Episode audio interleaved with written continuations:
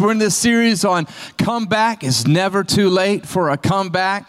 And today, specifically, I'm going to be speaking on this thought of coming back from failure. How many of you know what it is firsthand to experience failure? Raise your hand. Come on, be honest. We've all been there before. We've experienced failure.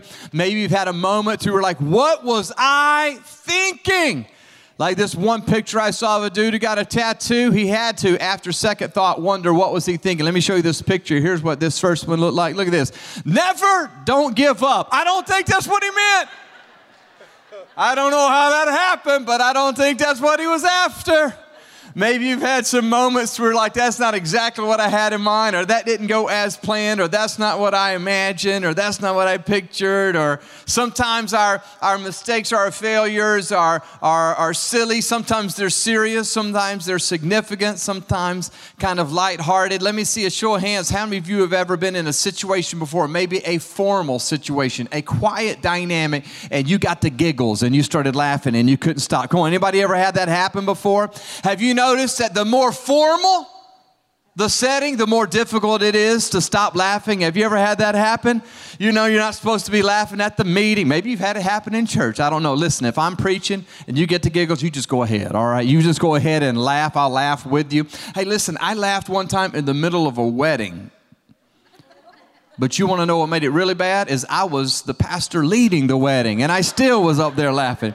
It was just bad. One time when I was growing up, when I, when I was in high school, I was at our, our church musical. We were doing, I was part of our church musical that we were doing, and the church was packed that night. I mean, it was just like packed for the big production that the students were going to be doing, and, and the whole uh, musical was coming down to the climax at the very end. It's going to be this point where this friend of mine was talking about all of his pain and all that he was going through and, and how he is looking for hope. And I'm supposed to be talking about how I have found hope and how, how I don't have to face my pain alone. And, and he's supposed to say, well, well, who is that friend that you're talking about? And all I had to say was, Jesus.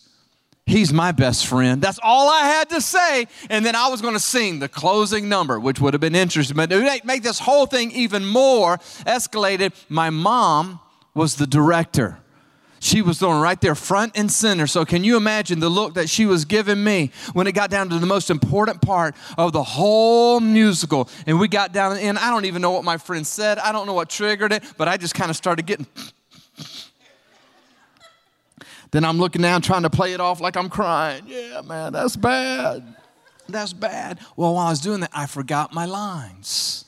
I forgot what I was supposed to say. And it's just going to be my line his line, and then Jesus. He's the best friend that I ever had. But man, when I forgot mine, it threw him off. And so now I don't even remember what I, I was just, I was just trying to get through it. Then all of a sudden he looked at me like, that's not the line. But instead of rolling with what I said, he just went with his same thing that he was supposed to say. I don't even remember what I said, but it was something like this something like, Man, really? Well, tell me about it. And he's like, Oh, really? Who is he? I mean, it's just kind of one of those things where it's going back and forth, you know, like not making sense. And so I just said, Jesus, he's my best friend. You know, I stood up and tried to sing. It was just bad. I would call that a silly failure. My mom would call it a sinful failure. But anyway, there, there are some that are more serious than others, some that are more significant, but failure visits us all. Can you say amen to that? It's not something that's welcomed or enjoyed, but it is something that is true and real and a part of life. Unfortunately, at some point you've probably encountered it. Maybe it was one day in school in the failed test or a failed driver's test or a failed to make the team. Perhaps you were given a responsibility and you failed to take care of it and you disappointed yourself or you disappointed others. Maybe you failed to make a good decision and your poor decision affected you and it affected others. Failure is a part of life. As a matter of fact, here on this day, when we all gather together like this, and even those watching online, this room is filled with stories and people who have failed. We failed in school, we failed in business, we failed in our marriages, we failed in our finances, we failed as parents, we failed as friends. It's not that we like to fail, we don't like to fail. We, we don't like the way it feels when we fail. It's embarrassing. It's discouraging, it's disheartening, it's shameful. When our failure affects others, we feel guilt over letting somebody else down. But since failure visits us all, it's important to know how to respond when and if we fail. How many of you have discovered that when you fail, that the enemy is right there in your head, talking into your ear, trying to tell you that you cannot overcome your failure? You ever experienced that before? Where the enemy's trying to convince you that a comeback isn't possible for your situation? He wants to lie to you. He wants you to think that your failure is final or that your failure is fatal. He wants you to think that there's no way out and you'll never bounce back. But how many of you are thankful today that we serve the God of the comeback? Are you thankful for that? And the point of this series is because of his comeback, you and I can experience our own comeback.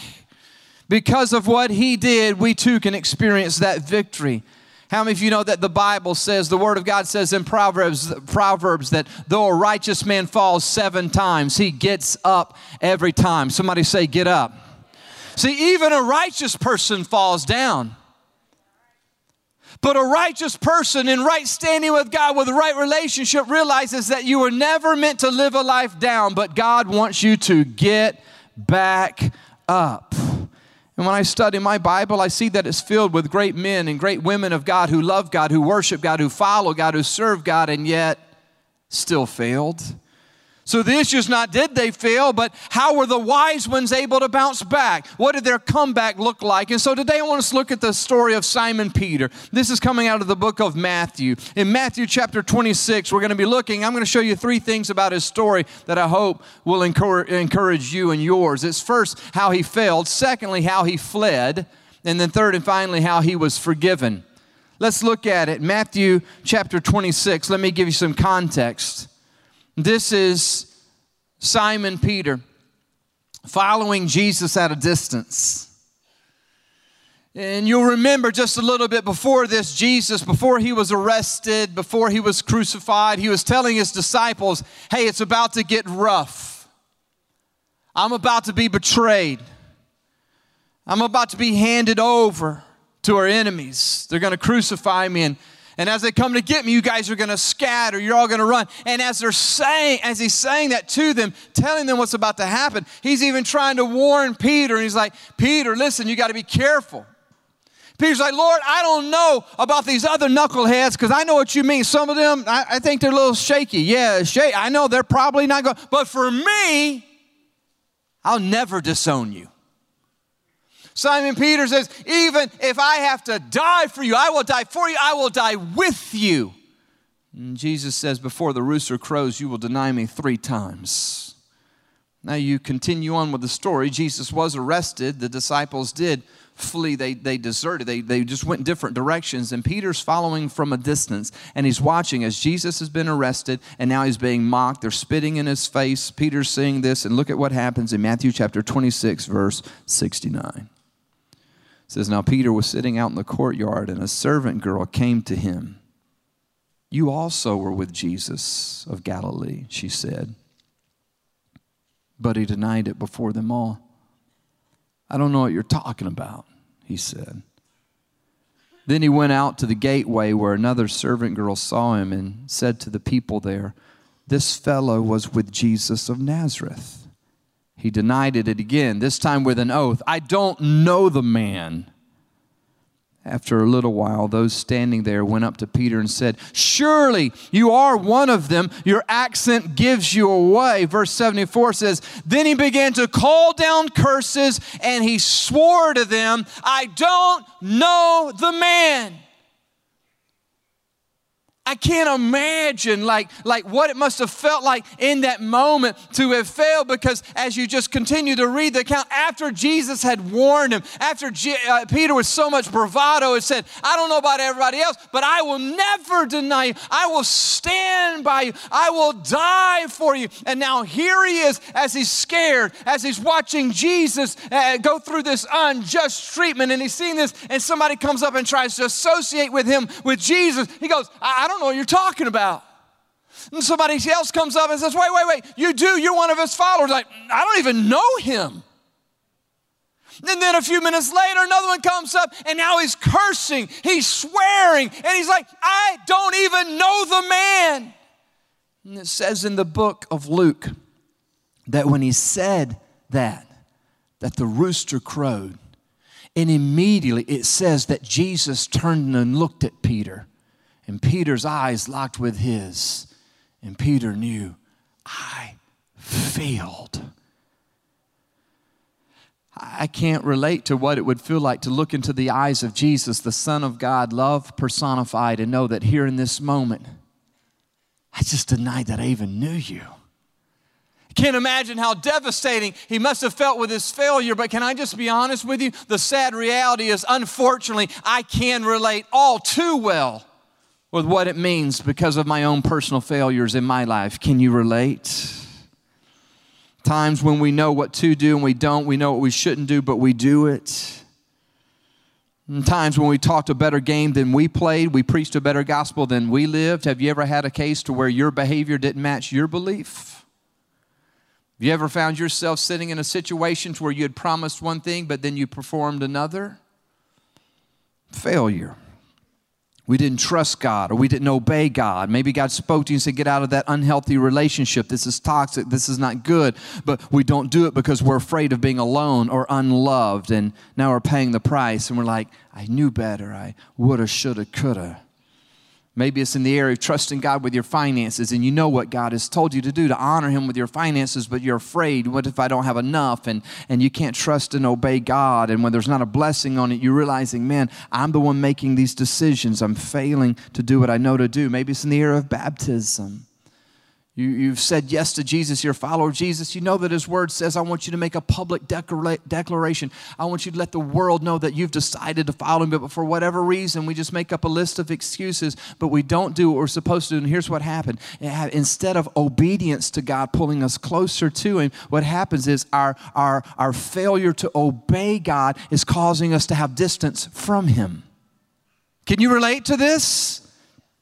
Because this is what happens when we allow our failures to go left un- unchecked and then we just fail and we don't do anything about it. Failure starts to separate us from the Lord. And that's exactly what happened for Simon Peter. Look at it. Not only that he failed, but number two, he fled. Back to Matthew chapter 26, verse 74. It says, Then he began to call down curses and he swore to them. I don't know the man. Immediately a rooster crowed. Then Peter remembered the word Jesus had spoken before the rooster crows You will disown me three times. And look at what it says it says, And he went outside and wept bitterly. He had promised to die for Jesus. And after shamefully denying that he even knew the Lord, he ran.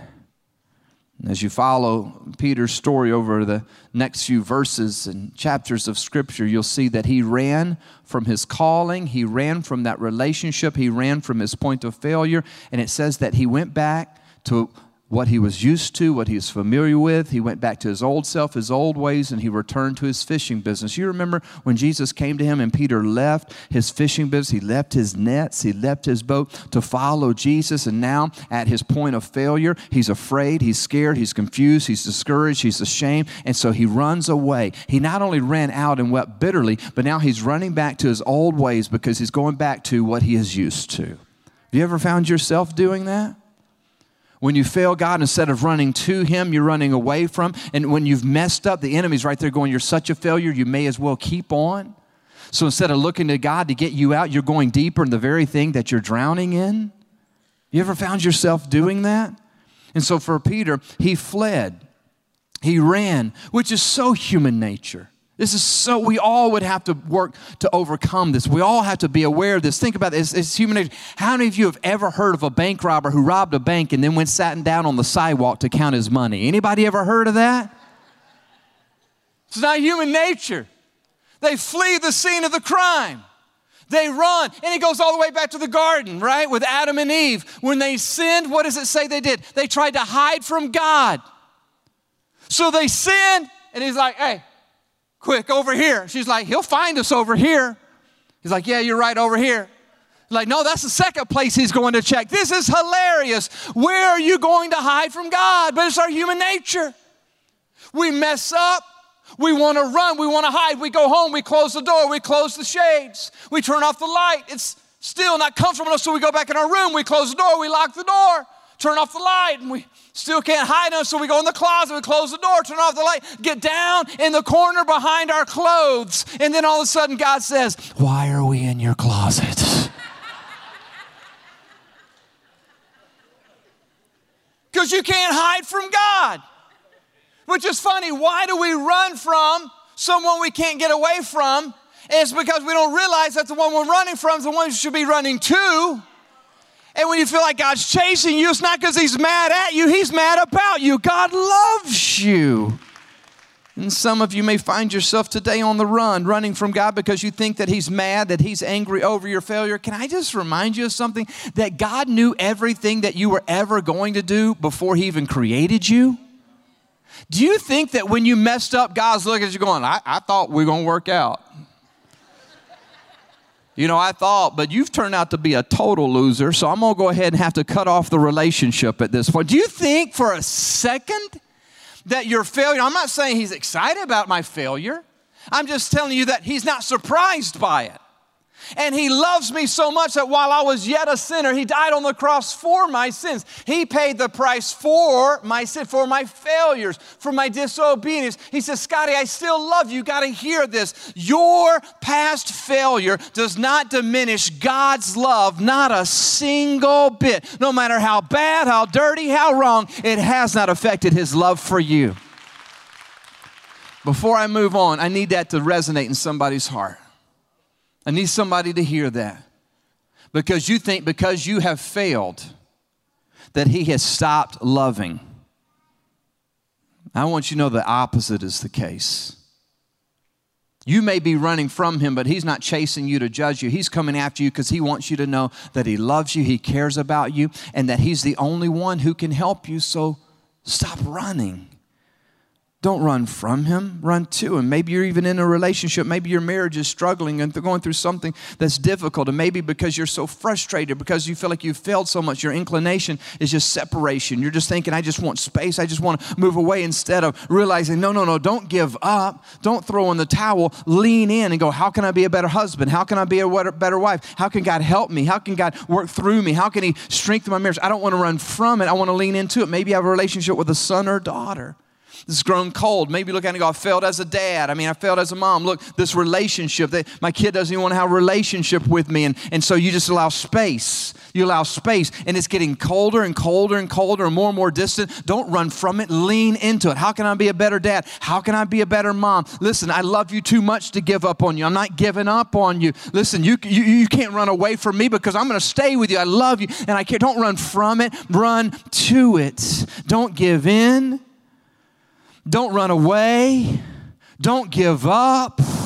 Lean in. Why? Because it's never too late for a comeback. Do you believe that today? It's never too late for a comeback. Let me look at this third and this final thing. We see it in his relationship here with, with Jesus. We see this in the story of Simon Peter. Not only that he failed and that he fled, but thirdly, that he was forgiven. So he goes back to what he's used to, goes back to his old ways because he doesn't know what to do. All that he knows is that he's failed. All that he knows is that he talked a big game, but he didn't come through. He knows he disappointed himself, he disappointed his friends, he disappointed his Savior. And so he's on the run. And then when Jesus rises from the grave, he sends a messenger to go and tell his disciples he's alive and he's going to go ahead of them into Galilee. Go and meet him there. And I love the way God leads this messenger to communicate this story. Look at what it says in Mark chapter 16, verse 7. The messenger says to those followers, says, But go and tell his disciples, and look at these next two words, and Peter. Don't you love it? because he had to put that emphasis in there because you know Peter would have been thinking, he's talking about everybody else. He's not talking about me. That, that Jesus wanting to get together with those who worship him, who love him, who, who stay committed to him, but he can't be talking because I looked up and I saw his eyes and I knew that I disappointed him. I knew that I failed him. I, I knew that I wasn't right. I knew that I had done wrong. And so Jesus is now risen from the grave and he's saying, I want to go and meet you. I want to get together with my followers. And Peter's like, There's no way. So the messenger says, Go and tell his disciples, and especially, yes, you too, Simon Peter and can I tell you today that that's God's word for you? Listen, God's comeback is not just for the person on your left. That's a good person on your left, but that's not, that's God's comeback is just for them. God's comeback isn't just for the person on your right. That's a good person on your right. They may need a good comeback. Can I tell you, it's not just for them, it's not just for the person in front of you, it's not just for the person behind you. Can you just insert your name in there right now and know that God has a comeback, not just for everybody else, but God has a comeback for your story, for your heart, and your life? He wants you to receive it. Don't run from Him for Peter. He not only forgave Peter, He restored Peter, and He said, Peter, I want you to be the leader in the church, the worldwide church that I'm about to launch. He said, You're my first round draft pick. Peter had to be thinking, I know you're not talking about me. That's how we all feel. This stuff is for everybody. It's not for me. No, it's for you. It says that in the book of Acts, as they're launching the church, it says that Peter got up and preached, and it says that about 3,000 people got saved. What a change from I don't even know the man to now he's getting up and he's proclaiming the name that is above every name. And there's such an anointing, there's such a calling, there's such a moving of God's power through that 3,000 people. God say, how many guys know that that's a story of comeback? And it's not a story limited to Simon Peter, but God wants to restore you and use you, not only for your own heart, but for the sake of others that you will reach. You don't have the luxury of throwing in the towel. Listen, that marriage is dependent on on you not giving up. That relationship with your children is dependent on you not giving up. You can't just look at your finances and say, I'll never figure this out. I can never get on top of it. I can never get ahead. The devil is a liar. You can have a comeback if you will simply not give up. We all can relate to Simon Peter's failure, but God wants you to relate to his comeback. He wants you to say, I'm not going to run from God, I'm going to run to him. What does that look like? Let me give you three closing thoughts. Number one is this how you view your failure will affect how you experience your comeback. How you view your failure will affect how you experience your comeback. Let me say it this way your attitude towards your failure is critically important. Come on, you have to understand that what you did then is not who you are now. You have to understand that your past mistakes do not have to dictate or define your future life. Hear this.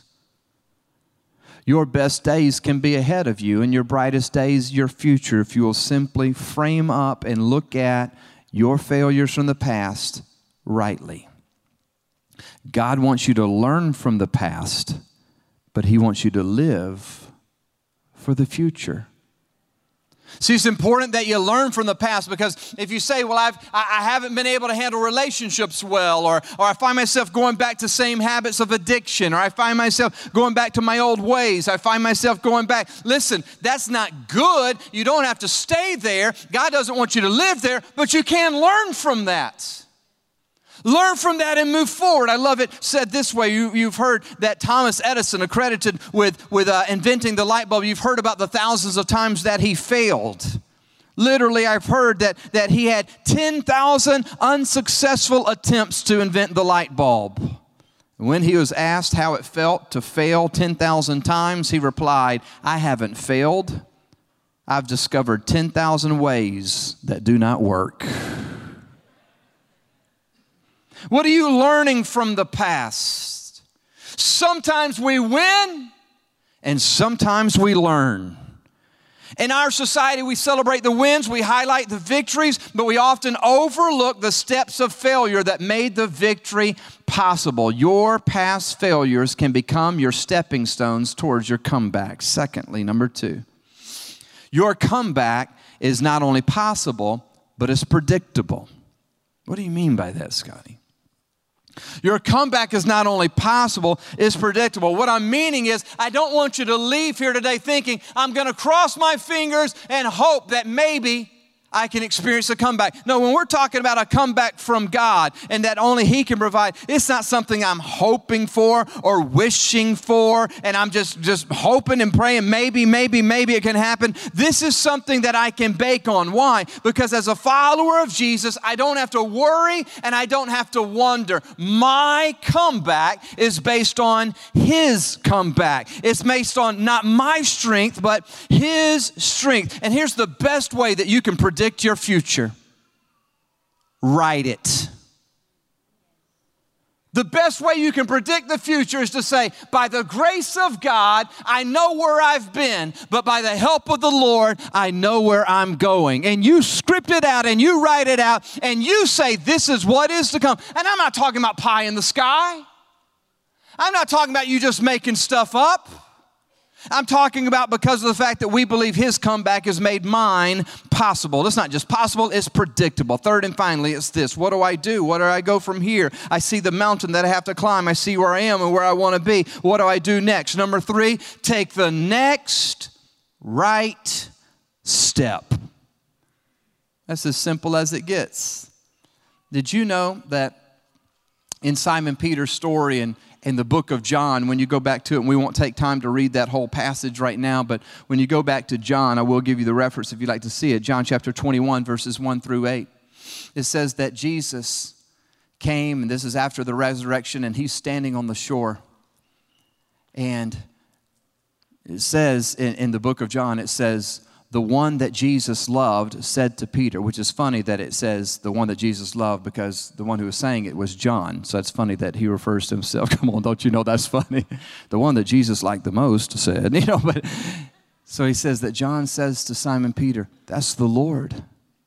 And they were out there on that boat, and Simon Peter looked up and, and he realized not only that God had sent the message, says, Go and get my disciples and Peter but now he realizes that God has come to him. He's, in, he's out there fishing, gone back to what he was used to. I wonder how many times he'd throw out that net and remember his failures. Man, Jesus even warned me. He told me that this was going to happen. Man, here I'm such a tough guy, I'm such a strong guy, but I wasn't man enough to stand up to a girl who asked me about knowing Jesus. I was so embarrassed and ashamed. I denied it, but I'm supposed to be so tough. Come on, you've had that happen before, haven't? When you failed and you're rewinding it in your mind over and over. How did I get here? Why can't I kick this habit? Why do I keep going back to this pattern? Why don't I get out of this relationship? Why don't I step out and trust God and rehearsing it over and over and over and over and over? And then lo and behold, look what happens. Here he is rehearsing all of his failure. And who makes up all of that distance? Jesus does. And he's standing right there and he's like, What's up, guys? How's the fishing? They said, Not so great. Hadn't caught anything. Jesus said, Throw the net on the right side of the boat. Like, who is he? I don't know, man. Just try it. They throw it on the right side of the boat and catch such a large, miraculous catch. They're having trouble get it in. And I think that Jesus was just showing, hey, I can do stuff that you think is impossible, Simon Peter.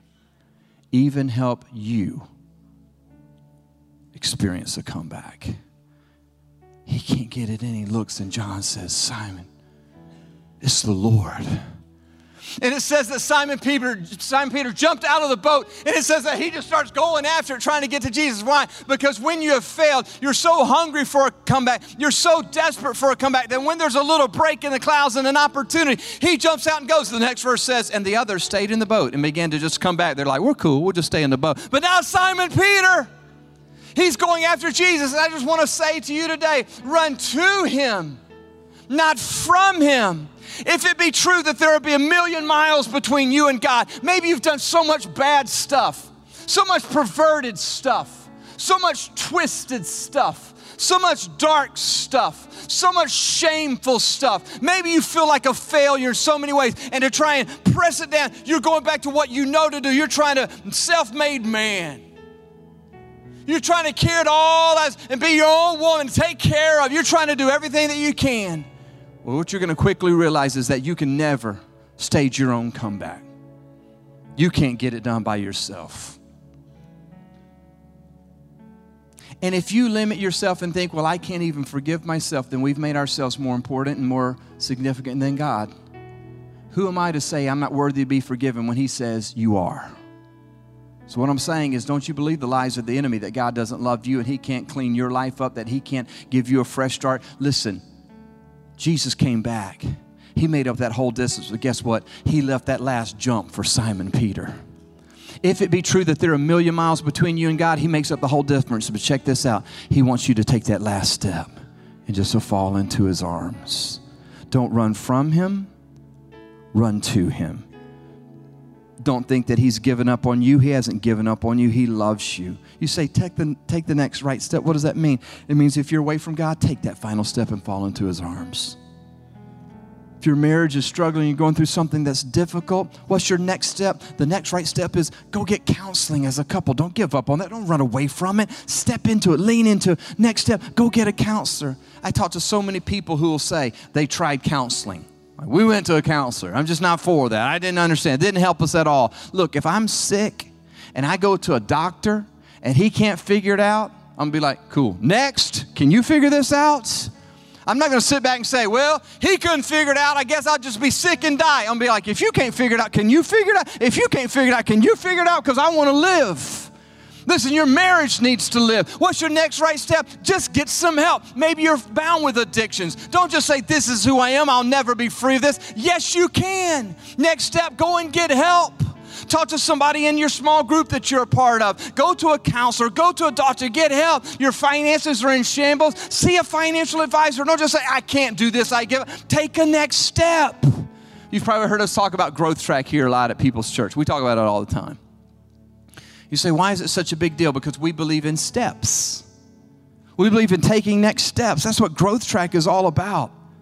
It's about saying we know that where we are, we're thankful for it, but it's not where we want to stay. God wants us to move forward, He wants us to progress. Growth Track is set up just for that to help you take your next step And knowing God and growing in Him, discovering who you are and His purpose for your life, and making a difference. May the 6th. It's going to be the kickoff of the next Growth Track series.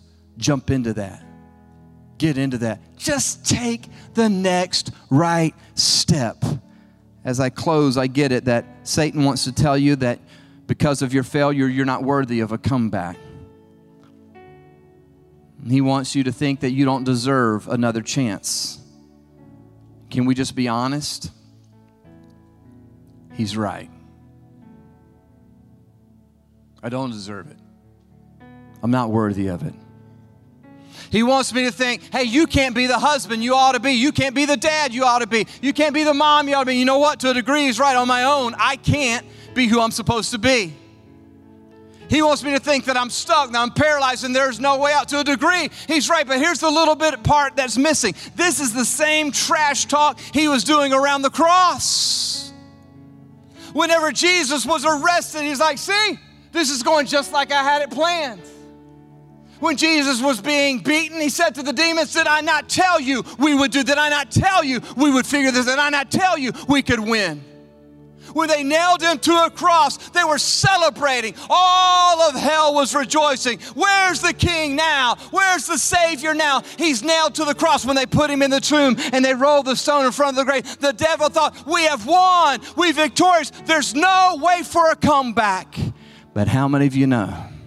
that three days later, the stone was removed and Jesus conquered death, hell, and the grave. The greatest comeback of all time. And listen, because he had a comeback, you and I can have a comeback too.